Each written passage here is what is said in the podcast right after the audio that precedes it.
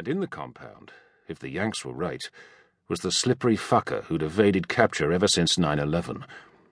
In the endless briefings that had preceded this op, the CIA operatives had insisted on calling him Geronimo, or the Pacer, or if they were feeling cocksure and sarcastic, the Director, the Lion, the Sheikh al Mujahid. The rest of the world, of course, knew him by his real name. Joe, Ricky, and the others were part of a specialist cell from the newly formed E Squadron, the highest vetted and best trained the SAS had to offer. The American crew that had put them on the ground in Pakistan didn't know what they were up to. Fuck ups aside, nobody would ever know they were here. No acknowledgements, no backslaps. That suited them just fine. In Joe's opinion, the doctor was the weak link in the chain.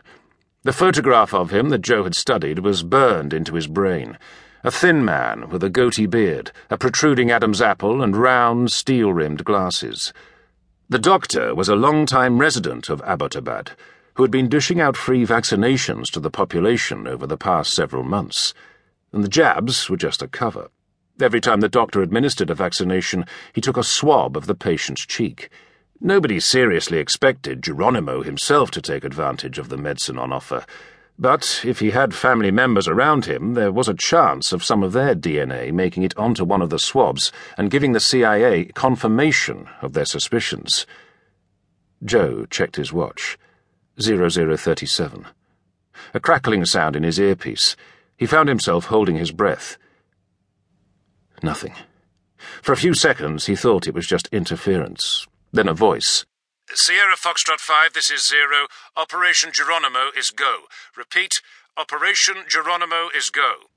Joe and Ricky exchanged a look before Joe twice tapped the comms unit strapped to his ops vest, wordlessly acknowledging this latest communication. They knew what it meant. The still night air was about to be broken. War on terror? Damn right. 1433 hours, Eastern Standard Time. We've breached Pakistani airspace, Mr. President. ETA 27 minutes. The President looks across the table.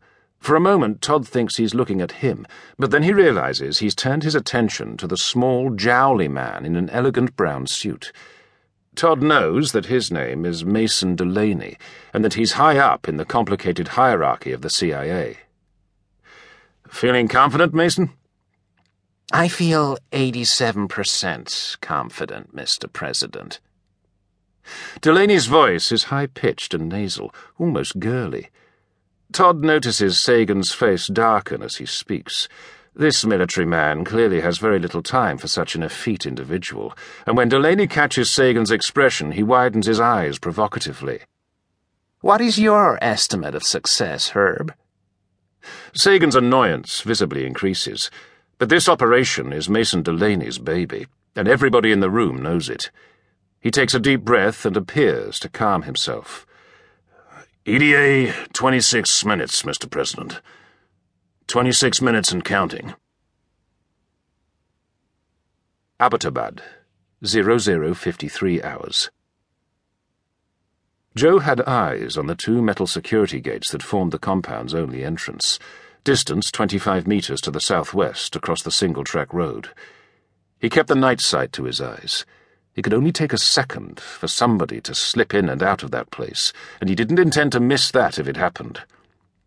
There was more squeaking from the man bound to the chair. Joe felt himself start. When he looked over his shoulder, his mate was already storming over to their prisoner. Ricky!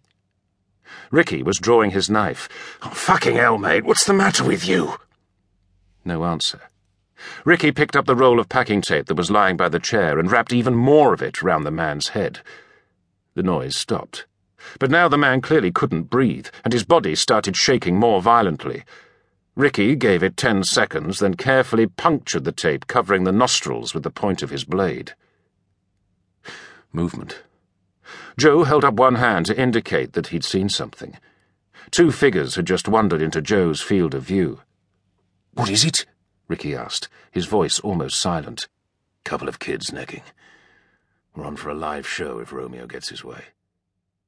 Joe checked the time. 0059.